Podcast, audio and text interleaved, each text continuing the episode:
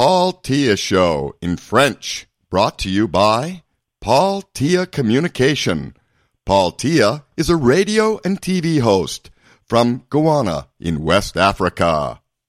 Ouais, vous écoutez Paul Tia Show. Alors, c'est la nouvelle émission ici.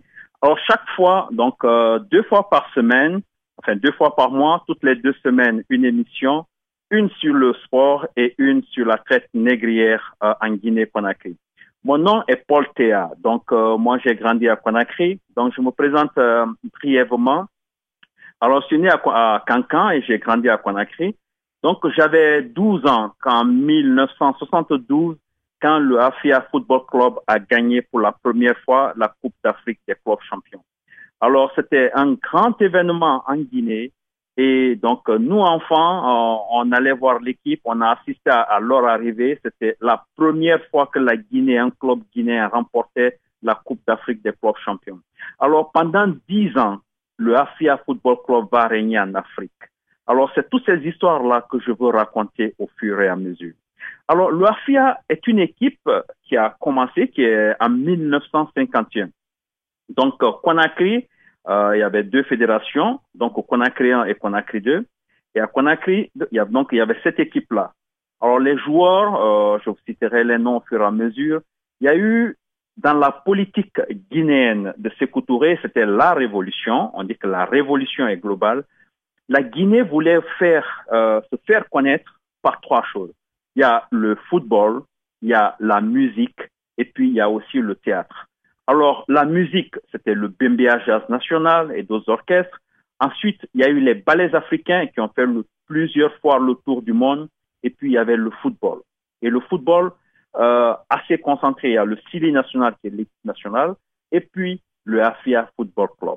Alors, ce Hafia Football Club, en certains moments, se trouvait le centre, quand ils allaient à l'internat, se trouvait à la Bellevue, au carrefour Camélia. Et nous, on habitait à côté. Ce que je faisais, c'est que, comme les autres enfants, on allait les voir à l'internat. Il nous est arrivé même, on montait parfois avec eux dans le bus pour aller au stade, à l'entraînement. Alors, c'est ça qui m'a lié avec ce club. Je peux vous accorder de dire deux, trois anecdotes. Un jour, quand on allait d'abord à l'internat, les enfants, on montait dans le bus, on partait avec eux. Et à la fin de l'entraînement, il y a beaucoup d'enfants qui venaient pour monter dans le bus. Donc, finalement, il n'y avait pas de place, on recalait. Alors, moi, j'avais ma petite technique. Quand avant, par exemple, 10, 15, 20 minutes avant la fin de l'entraînement, je rentrais dans le bus et j'allais me cacher au fond. Donc, quand les joueurs venaient, au moins, ils montaient, les joueurs montaient, les autres enfants, on leur calait. Donc, je m'arrangeais toujours à être avec eux. Et un jour, je suis arrivé, je suis monté dans le bus, j'allais au fond. Les joueurs ont commencé à entrer. Et j'avais la tête baissée. Et puis, je vois un pied à côté. Et puis, les joueurs rentrent. On dit, bon, et tous les joueurs sont là. Ils ont commencé à refouler les enfants. Non, le bus est chargé. Et quand le bus a fermé, j'étais content parce que je voulais pas marcher à pied du stade du 28 septembre à la Bellevue. Et le bus a avancé jusqu'au portail. J'ai comme ça soulevé la tête. Et qui était arrêté? Morsi Silla, l'une des grandes vedettes du Hafia. Alors, j'ai voulu me lever, je dis, Fori Morsi. Il dit, non, petit, reste assis. Donc, il s'est arrêté là pour me protéger et n'a pas voulu s'asseoir. Vous voyez, moi, tout petit, je restais jusqu'à l'internat à la Bellevue. Alors, il y a eu aussi une autre anecdote. On arrive au stade du 28 septembre parce qu'après l'entraînement, il fallait que je rentre très vite. Le papa était exigeant. Quand il rentrait le soir, un enfant n'était pas là. Alors, c'était la punition. Donc, il fallait que je rentre vraiment dans le camion. Et quand j'arrivais très tôt, en montant, il y a un monsieur qui m'a dit, non, il a voulu m'empêcher de monter. Je lève la tête, c'était Bernard Silla, le gardien du Hafia. J'ai dit, mais Fori Bernard, nous sommes venus ensemble. Ah, ok, petit, donne-moi ta main. Alors, vous voyez, c'est des joueurs que j'ai côtoyés quand j'étais petit. Et j'ai grandi avec ça au fur et à mesure. Donc, ces joueurs-là, on les a côtoyés à l'entraînement, on les a côtoyés à l'internat et on allait assister aux grands matchs du Hafia. Voilà comment le Hafia m'a bercé, du moins. Et j'ai grandi avec ce club-là. Après, je suis allé en France. Bon, j'ai fait mes études en France. Puis plus tard, je suis venu aux États-Unis. Aux États-Unis, quand j'ai appris à faire le cinéma, j'avais deux idées déjà en France. Je voulais faire un film sur la culture palais. Mes parents sont des Érékorés. Je me suis né à Cancan et j'ai grandi à Conakry. Et après, le second sujet, c'était le Afia Football Club. Mais comme à l'époque, je ne connaissais pas la réalisation, je ne savais pas faire le cinéma, j'ai essayé de voir quelqu'un qui savait faire le cinéma pour que ce soit bien fait.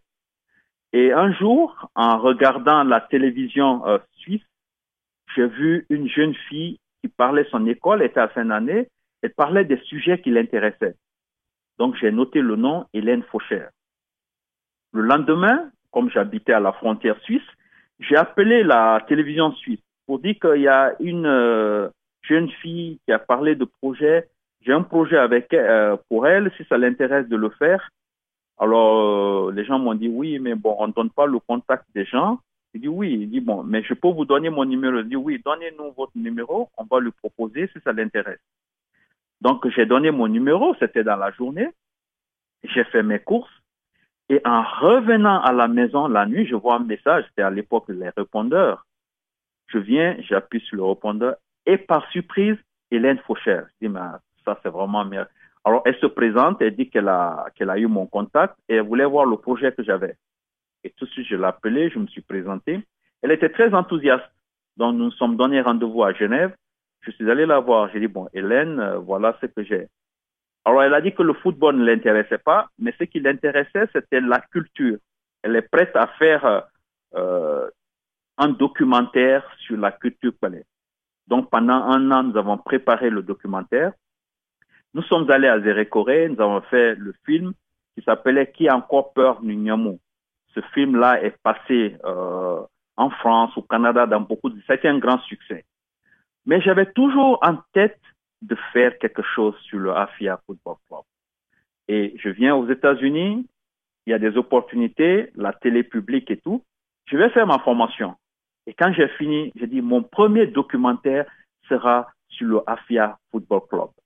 Donc voilà comment c'est venu.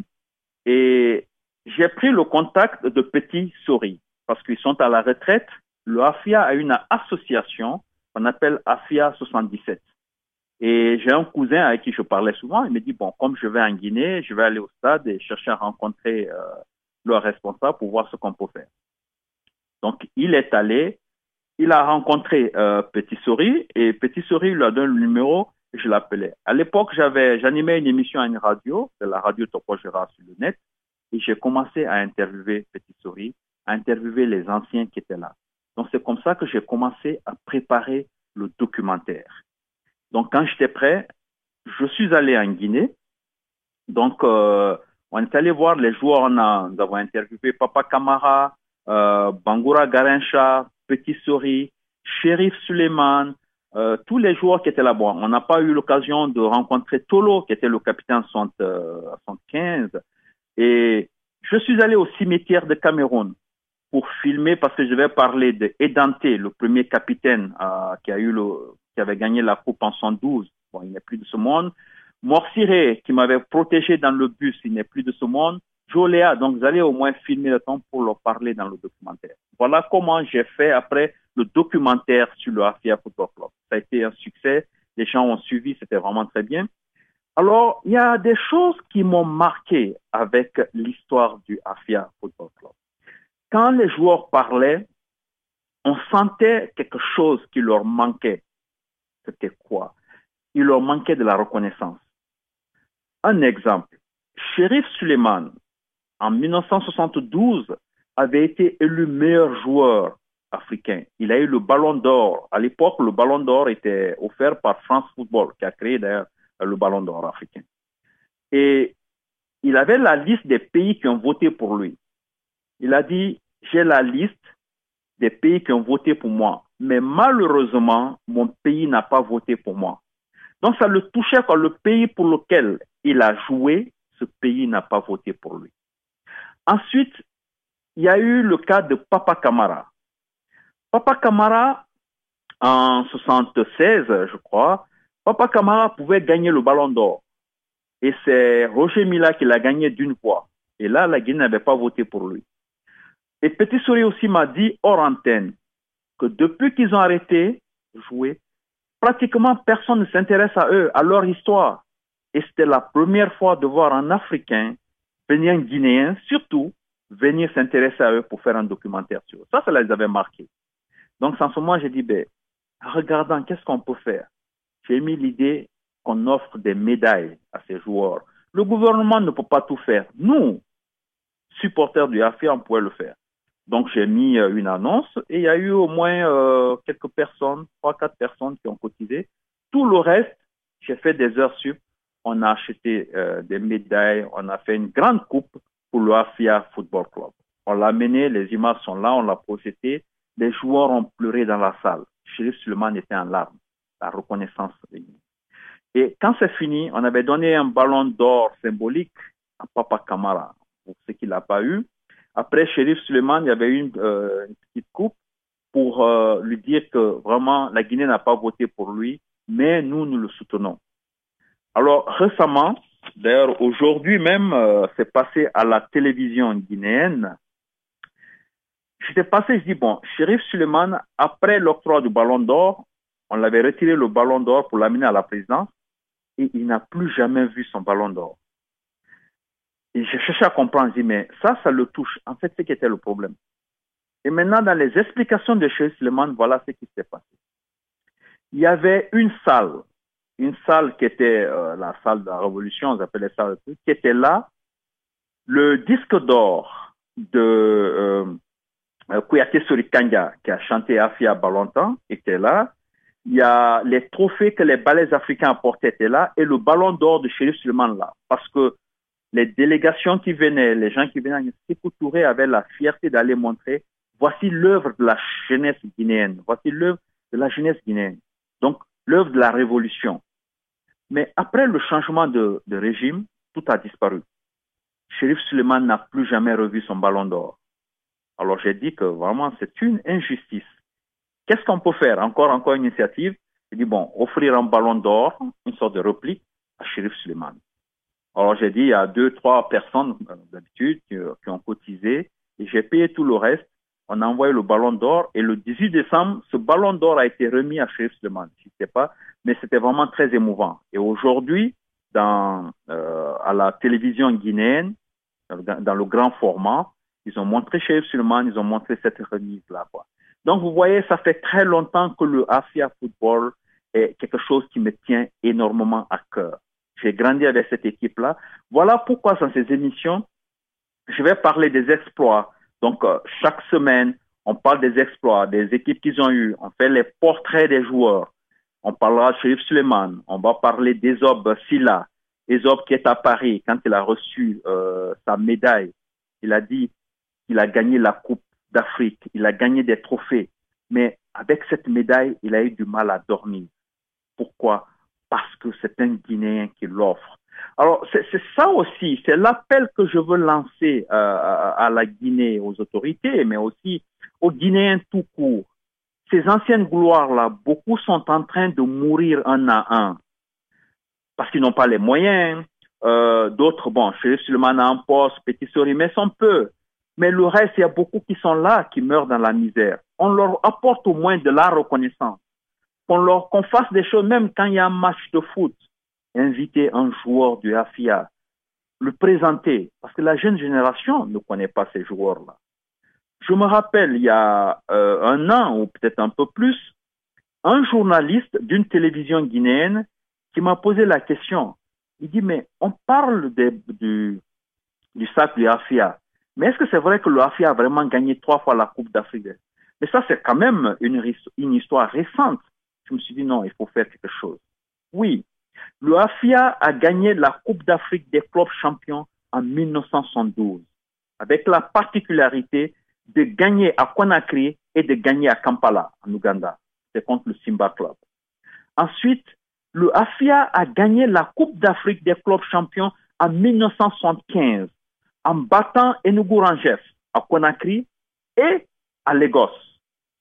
Ensuite, le Hafia Football Club a gagné la Coupe d'Afrique des clubs champions en 1977, en battant l'équipe ghanéenne à Accra, en 0, et en gagnant à Conakry. Donc, 3 victoires, 3 coupes gagnées et 3 victoires en match aller-retour.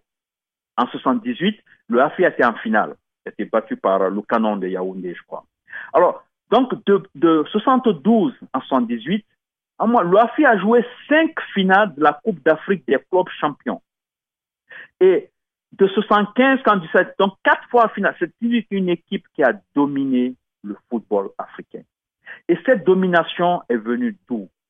Ce sont ces origines-là, ce sont cette histoire que je vais raconter au fur et à mesure dans chaque émission. Ce qui se passait en Guinée, il y avait des compétitions entre les quartiers. Ensuite, ce qu'on appelle les PR. Ensuite, entre les sections. Ensuite, entre les fédérations. Il y avait aussi des tournois interscolaires. Donc, à tout moment, il y avait des tournois et à chaque fois, il y avait une sélection. Il y a aussi une chose qu'on ne dit pas beaucoup. L'OAFI a été un peu comme une sélection nationale, le Sili national bis. Parce que chaque fois qu'il y avait des talents partout en Guinée, on les recrutait, on les mettait dans l'OAFI. Donc, l'équipe était structurée. Et les joueurs qui étaient là étaient très disciplinés par rapport à maintenant. Ils n'avaient pas les moyens. L'État ne donnait pas beaucoup parce qu'on jouait pour l'État. Ce n'est pas comme l'argent maintenant. Mais ces joueurs ont sacrifié leur vie. Prenons l'exemple de 72. À un moment, après la Coupe, après tout, le Brésil qui organise pour la fête de son indépendance, le Brésil organise une compétition de football. Toutes les grandes nations étaient là, les grandes équipes nationales étaient là, à part, je sais pas, deux ou trois pays européens. Ils ont même appelé la mini-coupe du monde. Les joueurs sont arrivés. L'Afrique était représentée par une sélection qu'on appelle la sélection africaine. Donc, ils ont pris les meilleurs joueurs dans chaque pays pour représenter l'Afrique. Dans cette équipe, il y avait deux grands joueurs, deux joueurs guinéens. Maxime Camara, ailier gauche, et Petit Sori, Ibrahim Sori Keita, Petit Sori, ailier droit. Ils sont arrivés, ils ont joué le tournoi, le Brésil a gagné la coupe, évidemment, et après, comme on le fait dans tous les grands tournois, on fait un classement des joueurs. Ils ont fait le classement par poste, et qui a été élu meilleur ailier droit du monde, Petit Sori. Donc, vous voyez, Santos et d'autres clubs ont voulu, mais à l'époque, il était interdit à ces joueurs-là d'aller jouer ailleurs, d'aller professionnel. Il fallait jouer pour le pays. Chérif Suleiman a été sollicité par beaucoup de clubs. Il n'est pas parti. Tous ces joueurs-là étaient là. Ils ont donné leur vie. Ils jouaient pour leur quartier, leur fédération. Jusqu'au moment où on leur a demandé de jouer que pour l'équipe du AFIA et l'équipe nationale. Tout le temps des compétitions. Ils ont passé toute leur vie à jouer pour le pays. Aujourd'hui, à la retraite, beaucoup sont là, ils n'ont pas beaucoup d'aide. Donc, vous voyez, c'est un peu chez moi ce sentiment-là de leur apporter quelque chose. Ce sentiment-là de dire, bon, OK, leur temps est passé. D'abord, comme mémoire collective, droit de mémoire, parler de ces joueurs, parler de leur vie, parler de ce qu'ils ont apporté. Et puis aussi des anecdotes des matchs de foot. Ces gens ont beaucoup de choses à dire. Aujourd'hui, nous avons des anciens qui sont là. Il y a Kalva Fofana, il y a Chérif Suleiman, il y a Jacob Bangoura, il y a Moussa Suller, Djibril Diarra. Donc, ils ne sont pas beaucoup, Ézop Silla, qui restent encore de la première génération. Ces joueurs-là, il faut qu'on les interviewe, il faut qu'on parle d'eux. Et ceux qui ne sont plus là, les gens qui, Joléa, qui a été un grand buteur, Morsile Silla, qui jouait sur plusieurs postes. Morsile Silla pouvait être gardien de but, il jouait défenseur, il jouait milieu de terrain, il a joué à l'attaque, il a fait tous les postes. Vous vous rendez compte, en 1972, au match aller, Morsile Silla était le gardien de but. Ça veut dire que les techniciens ont étudié ses failles, et au match retour, c'est Bernard Silla qui était là. Il y avait toute cette technique-là, un joueur qui jouait à plusieurs postes. Donc, ce sont ces joueurs-là, leur carrière, et puis interviewer leurs parents, des souvenirs qu'ils ont. Voilà le but de cette émission que je me donne d'emporter à chaud. Donc, quand je parle du AFIA, ça va être ça, les anecdotes qui sont là.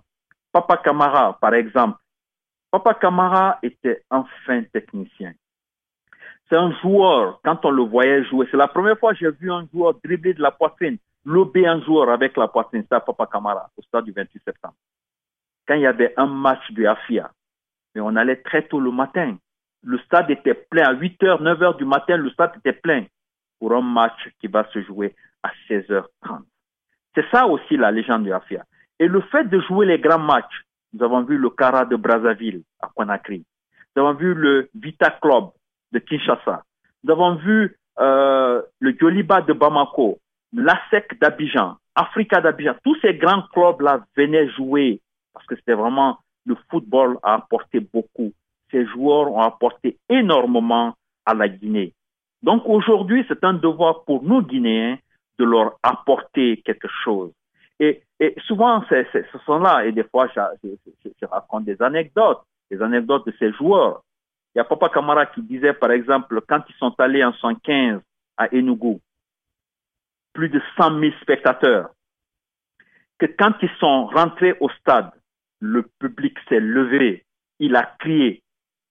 Papa Camara dit qu'il a failli avoir un vertige. Il était en train, et puis tout est venu dire, hey, petit, concentre-toi. Ils sont concentrés, ils ont joué. Ces gens-là ont joué. Et quand ils ont joué, il faut voir aussi Jacob Bangoura qui raconte l'anecdote. À un moment, il était là, il a donné le ballon à Petit Sori qui était au milieu. Il dit à Petit Sori, où elle est? Lance-moi. Petit Sori qui lui lance le ballon. Il rentre dans la surface, le défenseur qui a ce penalty. Ce penalty que Tolo a transformé. Donc, vous voyez, ce sont des anecdotes que les anciens aiment écouter, mais aussi qu'on veut donner à la jeune génération pour voir que cette équipe du Afia qui a joué les grands matchs, les grandes rencontres, aujourd'hui, qu'on n'en parle pas en Guinée, c'est un problème. Donc, c'est un droit de mémoire que je suis en train de me donner dans cette émission de Paul Théa Show, apportée par Paul Théa Communication. Parce que le football a fait vivre les Guinéens l'espoir. Parce que la révolution n'était pas facile. Il y a eu des moments très difficiles. Mais le peuple était là derrière son équipe, le Afia. Vous vous rendez compte, 72 gagnés à l'extérieur, d'abord à Kampala. Des anecdotes comme ça. Après, à la fin du match, Boubacar Kanté, grand journaliste guinéen, a parlé au téléphone au président Sékou Touré. Il a dit, le général Idi Amin me charge de me dire que vous êtes le roi de l'Afrique. Le football guinéen a rayonné en Afrique. Donc, de 72, ouais, ils viennent en 113. Et souvent, des anecdotes comme ça, c'est vraiment bien qu'on les raconte. Parce que, aujourd'hui, les gens ont tendance à oublier ce qu'ils ont apporté au pays. Il faut que nous, on arrive à leur dire. Alors, regardez un peu le parcours du Afia. Le Afia, d'abord, en leur rencontre, dans les différentes rencontres ici, je vais vous montrer un peu ce que j'ai ici, des différentes... D'abord, la Coupe d'Afrique des clubs champions. C'est quoi cette histoire? C'est Kwame Nkrumah, président du Ghana, qui a pris l'initiative d'organiser une rencontre, une coupe entre les différents clubs. C'est pour cela que la coupe a porté son nom, la coupe Kwame Nkrumah. Et donc, la première édition a eu lieu en 1965. Et en 1965, qui a gagné la coupe? C'était l'Orix de Douala. Après, en 1966, l'année d'après, la coupe a été gagnée par le Stade d'Abidjan. Et en 1967, c'est le TP Mazembe. À l'époque, on disait tout puissant Anglebert, qui est devenu plus tard TP Mazembe. Ensuite, en 1968, c'est encore le TP Mazembe qui a gagné le trophée. Et la règle était que l'équipe qui allait gagner 3 fois cette coupe-là conservait définitivement la coupe. Mais en 69, c'est Ismaël qui a gagné. Après, en 1970, Ashanti Kotoko. En 1971, le Canon de Yaoundé. Et le Afia va gagner en 1972. Donc, vous voyez que depuis ces années, les gens ont toujours pensé que le TP Mazembe, qui a gagné déjà 2 fois cette coupe-là, allait être le premier club africain à gagner 3 fois la Coupe d'Afrique des clubs champions. Mais ça ne s'est pas passé comme ça. En 1973, c'est le Vita Club de Kinshasa qui l'a gagné.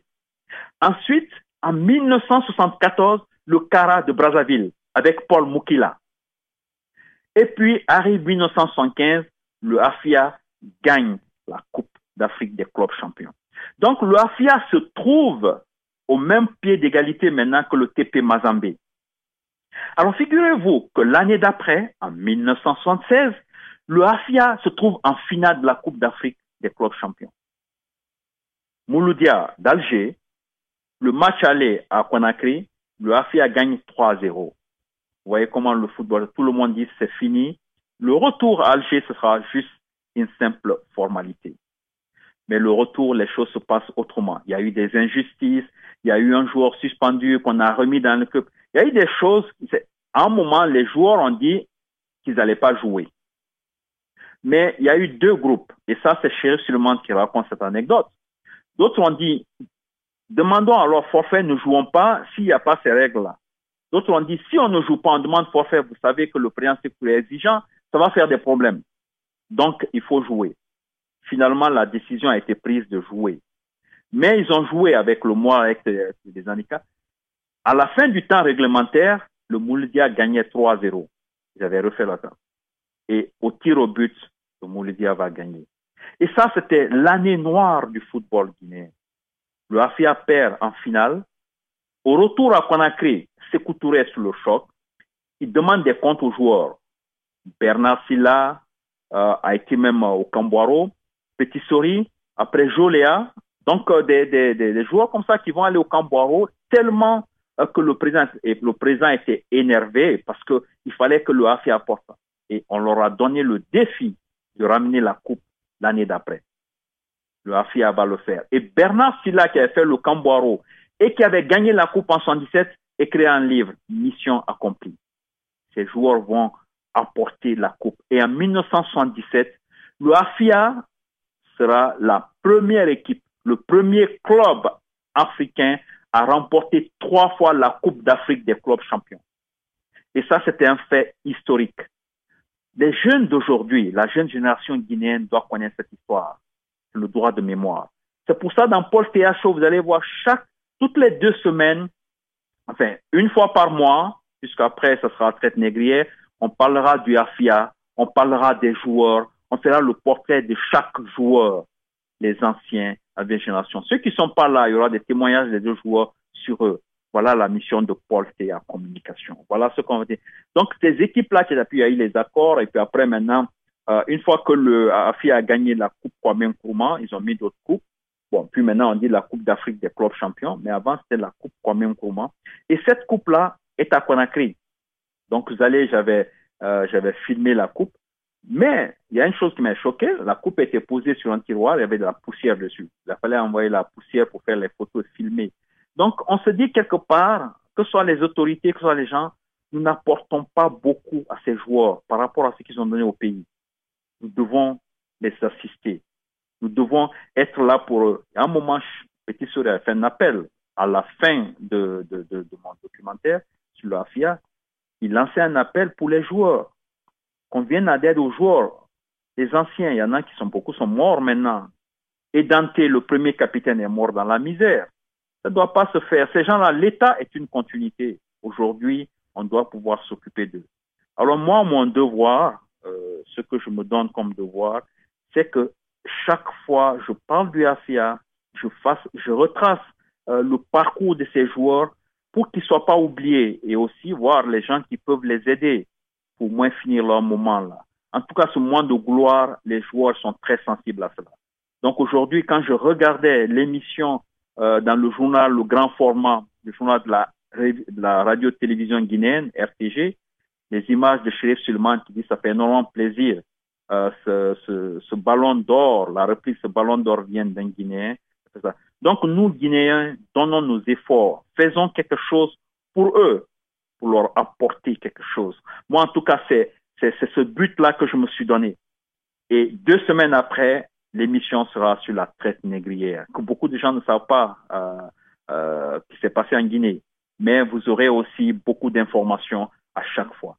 Donc, c'est le but de cette émission est de venir de parler et de la traite négrière, mais aussi du Afia Football Club. Alors, le Afia Football Club, on parle de Joléa, par exemple. Ça, c'est des anecdotes. J'en parle un peu tout comme ça le tour. Vous aurez les détails dans la prochaine émission. Joléa, d'abord, Madaliou Keita, il a eu ce surnom parce qu'il y avait le Camerounais Joléa qui marquait beaucoup. Et voilà un joueur qui a appris, surtout à ce poste-là, de Kandia Diallo. Kandia Diallo était, après l'indépendance, le buteur guinéen. Et Joléa était le petit de Kandia Diallo. Joléa pouvait, en pleine course, frapper des deux pieds, ce qui surprenait les gardiens. Donc, un grand joueur qui, malheureusement, a eu des problèmes vers la fin parce que il faut aussi dire les mésaventures de ces joueurs. Il travaillait au ministère des Mines et à un moment, après le changement de régime, donc le bâtiment qu'il occupait, pour des raisons que j'ignore, ce bâtiment-là, il paraît, a été acheté ou confié à une dame. Et à un moment, la dame demande à Joléa de quitter. Ben, vous savez, le logement pendant la crise, il y a des difficultés et tout. Mais avant un délai, qu'est-ce qu'elle va faire en pleine pluie? Venir enlever le toit, mettre les affaires de Joléa dehors. Pour ce qu'il a fait au pays, Joléa a eu ça. Il a quitté pour être chez Ésope. Et ça, c'est Ésope qui m'a raconté ça. Mais Joléa a été choqué jusqu'à ce qu'il ait une crise cardiaque. Quand des autorités ont envoyé, des autorités sont allées saluer dans sa famille le frère. Le petit frère de Joléa s'est énervé, voulait recevoir personne. Il dit du vivant de son frère, on n'a pas aidé. Maintenant qu'il est mort, on va apporter quelque chose. Et Petit Souris l'a dit dans son appel. Quand un joueur meurt, on va amener des bœufs, on va amener ça. Nous, on a interdit tout cela. Occupez-vous de leur vivant, occupez-vous d'eux, de leur vivant. Ça, ce sont des anecdotes, faut dire. Prenons Jansky. Jansky a été un grand joueur du Afia, un ailier droit. Jansky est même le beau-frère d'un frère, Mohamed Lamine Sampil. Quand Jansky est tombé malade, Mohamed a demandé à Conakry que les autorités aident Jansky à avoir le visa pour la France. Juste le visa. Ça n'a pas été fait. Jansky n'a pas pu avoir le visa pour venir. Il dit que lui, il s'occupe des soins. Mais au décès de Jansky, Mohamed Lamine était dans tous ses états. Il ne voulait pas que les autorités viennent pour dire, bon voilà, le drapeau, les honneurs. Et ça aussi, il faut le dire, parce que ces joueurs-là ont beaucoup apporté. On parle de leurs exploits, mais on parle aussi de leur vie, ceux qui ne sont pas là, de leur faim, les problèmes qu'ils ont eus. Pour moi, c'est la conscience. Il faut que les Guinéens viennent en aide à ces joueurs-là. Il faut qu'on leur apporte quelque chose. L'État, c'est la continuité. À un moment, il y a eu des problèmes entre les joueurs parce que le temps de l'ancien comté, on a donné un terrain aux joueurs. On dit, bon, le terrain, là, c'est aux joueurs du Afia. Mais quels moyens vont faire pour construire quoi? Alors, pour le partage, il y a eu des problèmes. C'est pas comme ça qu'il faut procéder. En tout cas, nous, l'émission que je fais de Paul Théa Show ici, c'est de parler des joueurs du Afia, leur exploit, qu'est-ce qu'ils ont apporté au pays. Et aussi, au fur et à mesure, leur apporter de la reconnaissance. Par exemple, Chérif Suleiman a eu ce ballon d'or, ça fait un plaisir. Nous voyons par la suite, il faut donner un trophée à Thiam Ousmane Tolo. Quand je faisais le documentaire, il n'était pas à Conakry. Il y avait que sa photo. Mais il était le capitaine en 1975. Avec tout ce qu'il a apporté, c'était bien aussi de l'avoir.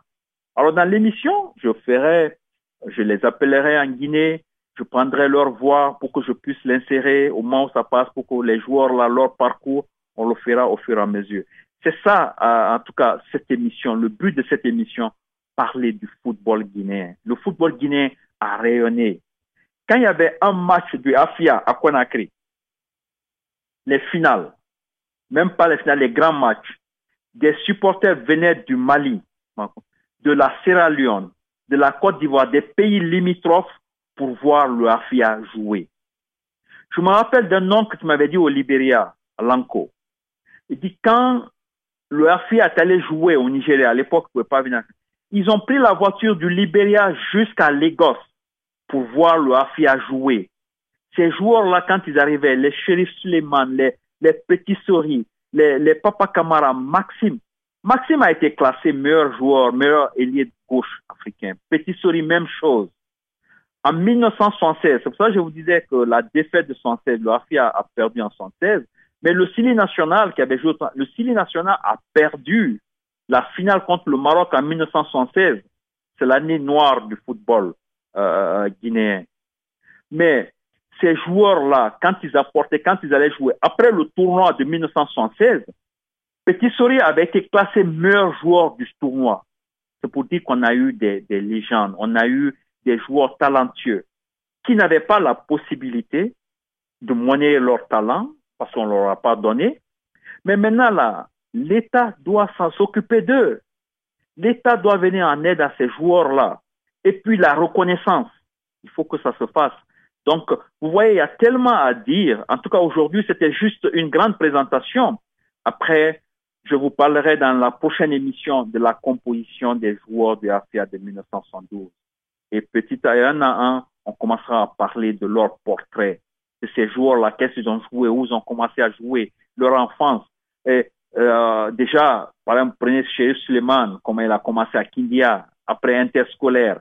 Il est venu à Conakry.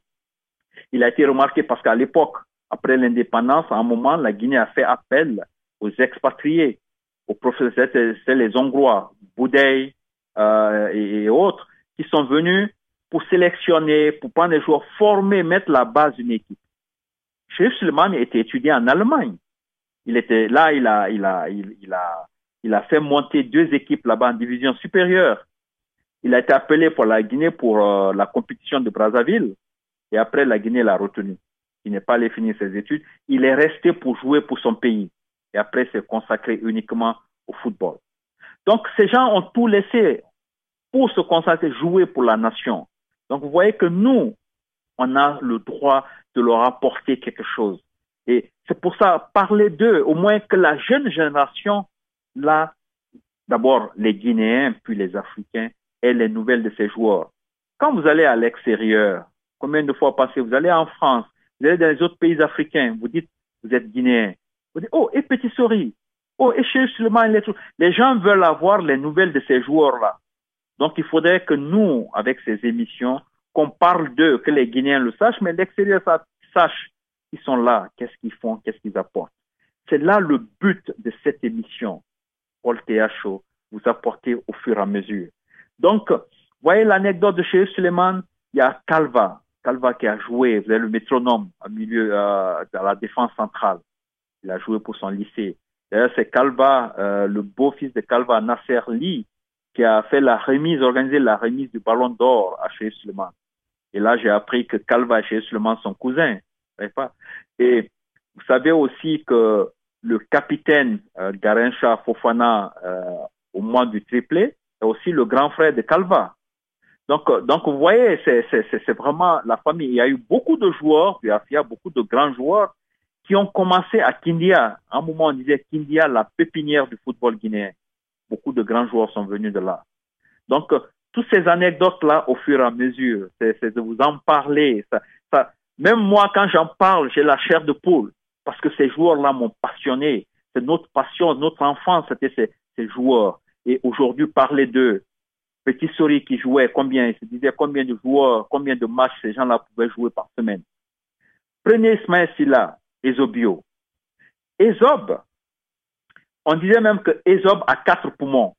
C'est Ezob qui pouvait jouer 2 matchs de suite, 2 matchs de foot. Jouer un match, c'est fini, aller jouer le second match, tellement il avait du souffle. Et le milieu de terrain qui a gagné la coupe en 77, il y avait Papa Camara, Ismaël Silla, Ezobio et Morikone. Ce trio-là a été classé comme le meilleur milieu de terrain de l'Afrique. Figurez-vous, chaque joueur a un titre, le groupe, ce que ça apporte. Bernard Silla, connu pour être le spécialiste du penalty. J'ai demandé à Bernard, mais comment il faisait? Bernard Silla m'a dit, il n'y a pas de secret. Lui, il attendait, tant que le ballon ne bouge pas, il ne bouge pas. Donc, il attendait que c'est quand le joueur tire, il voit la trajectoire du ballon, il va vers le ballon. Donc, c'est pas comme aujourd'hui, il y a des gardiens qui choisissent un côté, si c'est là-bas, ok, ils sont prêts à contre-pied, non. Lui, il attendait, des fois, le joueur panique. Il dit que tant que le joueur n'a pas touché le ballon, il a les yeux concentrés sur le ballon. Tant que le joueur n'a pas touché, tant que le ballon n'a pas bougé, lui ne bouge pas. Maintenant, c'est comme ça que les gens, les grands joueurs avaient du mal à marquer les pénaltys contre Bernard Silva. C'était son secret. Parce qu'il dit, bon, tu choisis un angle, le joueur te voit que tu as bougé, il met de l'autre côté. Mais lui, il attend que le ballon bouge. Donc, on a eu ça. Il y a eu Morlaï Camara, que malheureusement, je voulais interviewer, qui était le premier gardien. Bon, il est décédé, il n'y a plus ce monde-là. Mais ces joueurs-là ont apporté. C'est comment ils ont apporté, qu'est-ce qu'ils ont apporté aux joueurs, à l'équipe. C'est de ça qu'on va parler. C'est de ça, dans cette émission de Paul Théa Show, que vous aurez une fois par mois, on parlera du Hafia Football Club. On parlera de ces équipes-là.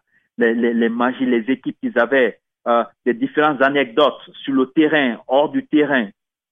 Ça, c'est quelque chose qu'il faut apporter. Et c'est ce que je veux apporter. C'est cet enthousiasme-là que je veux apporter dans cette émission pour que les gens écoutent, pour que les gens apprennent, la jeune génération apprenne ce qu'a été le Hafia Football Club. Cette équipe qui a énormément apporté pour la Guinée. Alors, donc vous voyez, après 112, après 110, après 117, le Hafia a trouvé, parce que vous savez, en 117, il y a un journaliste qui disait, Omar Dieng, il disait que quand ils sont arrivés au Ghana, parce que c'est vrai que l'équipe était vieillissante, alors les gens ont dit, ce que vous allez faire, donnez un grand rythme. Ils sont vieux, ils seront fatigués. Mais ce qu'ils ne savaient pas, c'est que ces joueurs étaient préparés. Donc, ils ont donné un grand rythme en forcing. Mais Amara Touré Pelé, sur contre, a marqué contre l'équipe ghanéenne. Ils ont gagné un but. Et puis, pour venir encore. Alors, à Conakry, là où c'était vraiment, c'est que tout de suite, le Hafia avait marqué 2 buts. Alors, ça, c'est une anecdote. Le Hafia a marqué. Donc, quand la fin du match approchait, Sékou Touré était à la présidence. Donc, ils se sont embarqués pour venir au stade. Mais en arrivant presque au niveau de l'université polytechnique Gamal Abdel Nasser, ça trouvait que les Ghanéens avaient marqué un premier but et un second but. Les Ghanéens ont égalisé. Le stade était calme. Papa Camara raconte dans le documentaire. Il dit, quand j'ai regardé le stade, j'ai dit non, il faut qu'on fasse quelque chose. Il dit, j'ai pris le ballon. J'ai fait 1-2 avec Morricone. Une fois. Une deuxième fois, 1-2 avec Morricone. La troisième fois, le défenseur a cru que j'allais donner à Morricone. Mais quand j'ai levé la tête, j'ai vu que Sedouba était libre. J'ai donné le ballon à Sedouba. Sedouba a fait une remise et j'ai frappé du pied gauche. Le ballon est rentré. Là où le ballon... Et ça, il raconte cette anecdote-là sur le terrain. J'étais avec lui. Il vient dire, j'ai frappé du pied gauche, voilà où le ballon est rentré à l'angle, le petit filet. Et ça, c'était le but de la délivrance. Même pas longtemps, l'arbitre a sifflé la fin du match. Et quand l'arbitre a sifflé la fin du match, Sékou Touré de Poli s'est dirigé directement au stade. Et au moment où la musique, au moment où le chant crie, le portail s'ouvre, c'est Sékou Touré qui rentre dans sa voiture. Les joueurs ont couru pour le suivre. C'est cette image qu'on voit. Sékou Touré au stade et les joueurs que le suivent. Ça a été un événement mémorable. Les Guinéens, c'était la délivrance, le 3e de Papa Camara. Et Papa Camara, j'ai eu cette chance-là de pouvoir l'interviewer. D'abord, c'était au téléphone quand je préparais le documentaire. Il m'a parlé de ses anecdotes.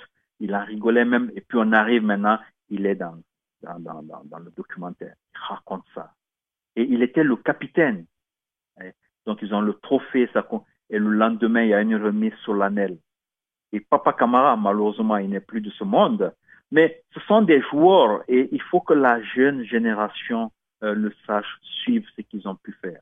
Voilà le but de cette émission-là. Une fois par mois, vous apportez ce que les Guinéens ont vécu, ce que les Africains ont vécu, rien que par le nom. Il y a un monsieur qui avait rencontré un Guinéen, il dit, mais Petit Souris, là, il vit toujours, on l'a dit oui. Il dit, mais il cherche à avoir les coronets de Petit Souris. Il dit que quand il était dans son pays, chaque fois que le Hafia jouait, donc il pariait. Et lui pariait pour le Hafia. il mettait de l'argent et il gagnait. Il dit, le Afia m'a beaucoup fait gagner beaucoup d'argent. J'aimerais avoir le cornet, le petit soleil pour l'envoyer quelque chose. Donc, vous voyez, en Afrique, cette équipe-là a été une fierté. Les Africains. Et il y a eu même un tournoi, ça c'était vers la fin, un tournoi à Abidjan. Le Afia et la SEC Saint-Étienne. Mais Saint-Étienne a gagné, ça c'était un autogol, 2-1. Mais il fallait voir le stade à Abidjan. Non, cette équipe-là pouvait se comparer à toute équipe dans le monde. Donc vous voyez, le Afia, il y a tellement d'anecdotes, il y a tellement d'histoires. Et il faut qu'à chaque émission, qu'on fasse une émission, on parle de l'équipe et puis on parle de chaque joueur. C'est pour nous, c'est pour moi, c'est pour nous Guinéens, une occasion de les honorer. Mais aussi leurs descendants, leurs familles, disent bon, nous avons cette reconnaissance-là. Et j'invite aussi le gouvernement guinéen, j'invite des sponsors à aider ces joueurs, à donner des médailles, des trucs de reconnaissance, des événements pour eux. Et j'ai dit aussi aux jeunes journalistes, quand vous avez des émissions sportives, mais invitez ces joueurs-là. Oh, Petit Souris est là, Mossé est là, Moussa Souley est là, vous les invitez dans ces émissions-là pour qu'ils viennent, ils parlent d'abord, ils vont faire les commentaires des joueurs, mais aussi qu'on parle d'eux. Quand il y a un grand match de football au stade du 28 septembre, un ou deux joueurs qui passent, on les applaudit. Il faut qu'ils soient présents parce que sans eux, la Guinée n'allait pas être. Et aussi, apprendre d'eux parce que depuis, ils ont 78, vous voyez, ils ont remporté le triplé en 77 et en 78, ils étaient à la finale. Donc, ces joueurs-là doivent être des conseils apportés. Pourquoi la Guinée? Comment la Guinée a fait pour se hisser au top? Et après 10 ans, même s'il y a un problème de flottement, on devait encore avoir le sursaut du football guinéen. Mais depuis, le football guinéen n'y pas. Le Sili national, quand le Sili national passe en second tour, ça devient comme un grand événement. Mais on a joué la finale. Pourquoi on n'arrive plus à venir à la finale? Donc, moi, bon, c'est pas faire des analyses, tout, mais c'est que ces joueurs-là vont nous dire comment ils sont arrivés étape par étape. Donc, ça, c'est des choses qu'on peut refaire chez nous. Mais moi, mon but, c'est aussi, et bon, c'est vrai, apprendre d'eux. Mais mon but dans toute cette émission, c'est de parler du Afia, c'est de parler des joueurs, de leur parcours.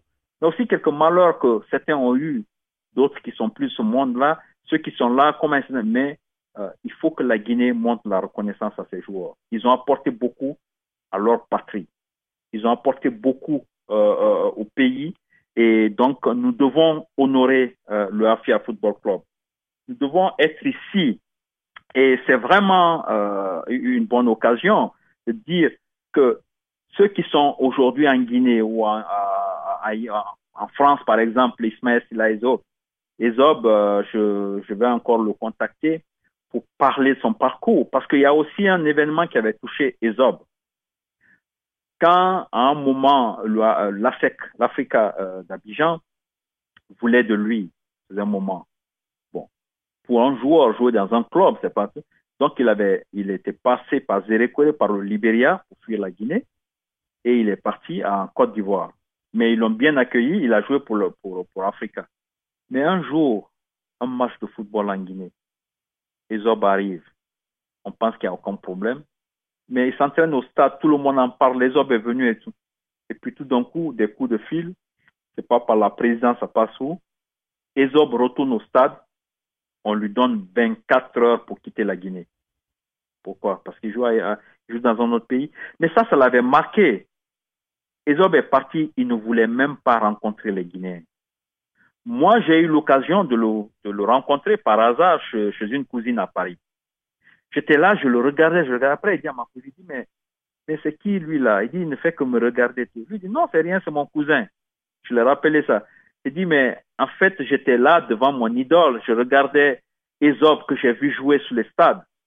Donc, quand je lui ai remis sa médaille, il était très heureux. Donc, ça l'avait touché. Même quand il partait, il dit, mais la Guinée, ça l'avait... Non. Il a dit, Ezob, voilà, on t'apporte la reconnaissance pour te faire oublier cela. La révolution, il y a eu beaucoup de dégâts, mais au moins, sache que les Guinéens t'aiment beaucoup. Et là, il fait des voyages. Alors, parler de lui, parler de tout ce qu'il a apporté. Des joueurs là ont joué pour la patrie. pour la Guinée, pas pour l'argent. Aujourd'hui, on parle de comparaison, les joueurs qui étaient professionnels, qui arrivent et tout. Bon, je ne vais pas critiquer comment ils font, c'est bon. Mais moi, je me dis, ils arrivent, ils apportent quelque chose, mais ils attendent des récompenses. C'est normal pour un joueur, la carrière courte, de pouvoir leur apporter quelque chose. Mais on ne peut pas les comparer. C'est pas les comparer aux joueurs de la FIA. Ils apportaient tout leur pays. Ils n'avaient pas le droit de sortir pour monnayer leur talent. Ils auraient pu être des grands professionnels ailleurs. Mais le régime étant là, partir, c'est comme fuir. Et ça cause des problèmes. Je me rappelle quand Jean-Pierre Barbara Sylla a quitté la Guinée. Son père a été convoqué, interrogé. Donc, c'est comme fuir la révolution. Il fallait qu'ils soient là. Donc, on s'est servi d'eux. C'est vrai, il faut le dire. C'est comme on a pressé des oranges. Une fois que la révolution est passée, ils sont là oubliés. Et ça, ça ne doit pas se faire. Il faut que la Guinée, les Guinéens apportent la reconnaissance à ces joueurs. Il faut que... Ça aussi, je deviens quelque part un tout petit peu leur avocat défenseur. Ou dire droit de mémoire, parler de leur parcours, parler de ce qu'ils ont apporté à la Guinée, et aussi les quelques malheurs qu'ils ont, et aussi leur vie actuelle. Qu'est-ce qu'il faut?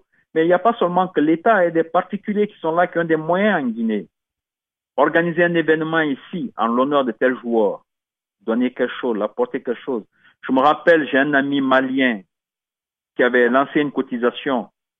C'était pas beaucoup, c'était vraiment le geste était là, ils ont envoyé Petit Souris. Quand j'ai eu Petit Souris, il a remercié, il dit cet argent-là, ils avaient divisé en deux. Une partie pour un joueur qui était malade chez lui et un autre joueur qui était à l'hôpital. Vous voyez, et donc quand un joueur tombe malade, c'est les joueurs, le AFIA 77, c'est eux qui bougent pour essayer de trouver un moyen, pour essayer de soigner. Leur association est là maintenant, full d'aide. Oui, mais il faut, ça ne doit pas se faire. Ces gens ont sacrifié leur vie pour ça. Donc, vous voyez, il y a tellement de choses à dire. Aujourd'hui, c'était un peu vous parler comment l'émission sera structurée, venir vous dire comment ça va se mettre en place. Et avec ça, qu'on découvre. En tout cas, les joueurs ont fait énormément pour le pays. Et pour nous, c'est un peu... c'est un droit, c'est un devoir. Moi, en tout cas, Paul Théa, comme je le dis, j'ai grandi avec ces joueurs. J'étais en France, j'ai eu l'occasion de rencontrer des grands joueurs en France, mais je n'ai pas cette émotion. Quand j'étais à Montpellier, étudié à Montpellier, Roger Mila jouait là, l'équipe était en seconde division, mais je le rencontrais des fois en ville. Bon, c'est un grand joueur, mais il n'y avait pas l'émotion que j'ai quand je rencontre un joueur du AFIA. Ce sont nos idoles d'enfance et c'est resté. C'est un plaisir pour moi d'être avec eux, de raconter leur histoire, de les interviewer. Et aussi, c'est aussi ma façon à moi, comme je ne fais que me répéter, hein, de transmettre ce savoir-là, de leur existence, pour que la jeune génération se souvienne. Et il y a un qui avait dit, quand ils ont remis le ballon d'or, maintenant on a donné le ballon d'or à Chérif Souleymane, qu'un stade en Guinée porte le nom de Chérif Souleymane. Il y a beaucoup de stades en Guinée, dans toutes les régions. Un stade porte le nom de Maxime Camara, qui est décédé. Hein? Maxime, ce qu'il a apporté, il était au Maroc, passons à oublier. Ces stades-là peuvent porter le nom de ces grands joueurs. Donc, vous voyez, il y a en Guinée, ça se fait pas, et ça doit se faire, des rues portent le nom des grands, des gens qui ont apporté énormément au pays. Et ces joueurs-là ont tout apporté à ce pays-là. Et donc, ces joueurs, il faut être là pour eux. Il faut être là pour leur apporter quelque chose. Et c'est tout le but que je me suis fixé. C'est ce que je veux faire, c'est ce que je veux apporter à chaque émission. Parler de ces joueurs-là, comme Paul Théa Show.